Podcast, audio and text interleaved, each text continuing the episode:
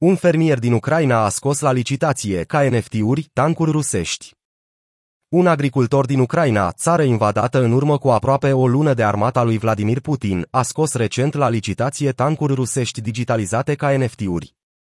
Activele sunt disponibile pe platforma OpenSea, iar prețul de deschidere pentru cel mai ieftin tank este de 250 dirium.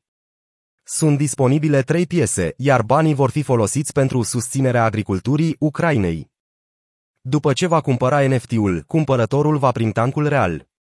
Vânzătorul susține că nimeni nu a fost rănit sau ucis în vehiculele militare. Acestea au fost găsite abandonate pe câmp. Astfel, fermierul dă asigurări că tancurile nu sunt bântuite. Cele trei vehicule sunt modele T80U, T72A și T64BV. Fiecare NFT va fi oferit împreună cu instrucțiuni precise pentru ridicarea tancului. Cumpărătorii vor trebui să suporte costurile cu preluarea vehiculelor militare. Cele trei NFT-uri disponibile pe platforma OpenSea la prețuri cuprinse între 250 și 400 idirium. Există o piață pentru astfel de vehicule. Anunțuri apar frecvent pe platforme precum eBay. Tancurile sunt cumpărate de colecționari, de organizații care fac reconstituiri istorice, de muzee sau de firme. De exemplu, Tansalot este o companie din Londra care le oferă clienților posibilitatea să meargă cu vehicule militare reale, care au fost folosite pe câmpul de luptă sau s-au aflat în serviciul unei armate. Fermierii din Ucraina au reușit să pună mâna și pe sisteme avansate, precum Panzir S1. Sistemul antiaerian costă aproximativ 14 milioane de dolari. Aceste vehicule au intrat în imediat în dotarea armatei ucrainene și au contribuit, probabil, la numărul mare de aeronave rusești doborâte în acest război. NFT-urile sunt folosite deja pentru a ajuta Ucraina. Ucraina a beneficiat serios de pe urma industriei cripto în timpul războiului cu Federația Rusă. Țara a primit donații în monede virtuale în valoare de aproape 64 de milioane de dolari. Mai mult, guvernul de la Kiev a anunțat că va lansa propriile NFT-uri. Vom anunța în curând NFT-uri pentru a sprijini forțele armate ale Ucrainei, a scris pe Twitter Mikhailo Fedorov, ministrul pentru transformarea digitală.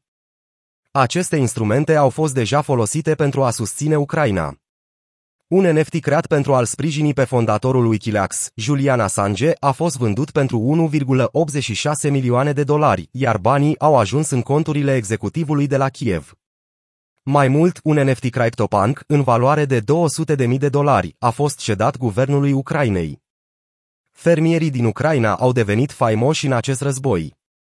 Fermierii din Ucraina au devenit faimoși după ce au extras, de pe câmpul de luptă, zeci de vehicule militare rusești, abandonate sau defecte.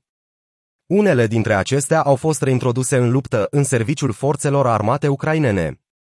Pe platforma Reddit a apărut chiar și o comunitate, numită Air Farmers Talentants, pe care sunt publicate imagini și clipuri video cu cele mai recente acțiuni ale agricultorilor din Ucraina. Comunitatea are peste 17.000 de membri. Totodată, un dezvoltator a lansat jocul video Farmers Stalin Tanks, disponibil pe platforma itch.io. În acesta, jucătorii fură, cu ajutorul unui tractor, tancuri rusești, pe care le duc într-un loc sigur.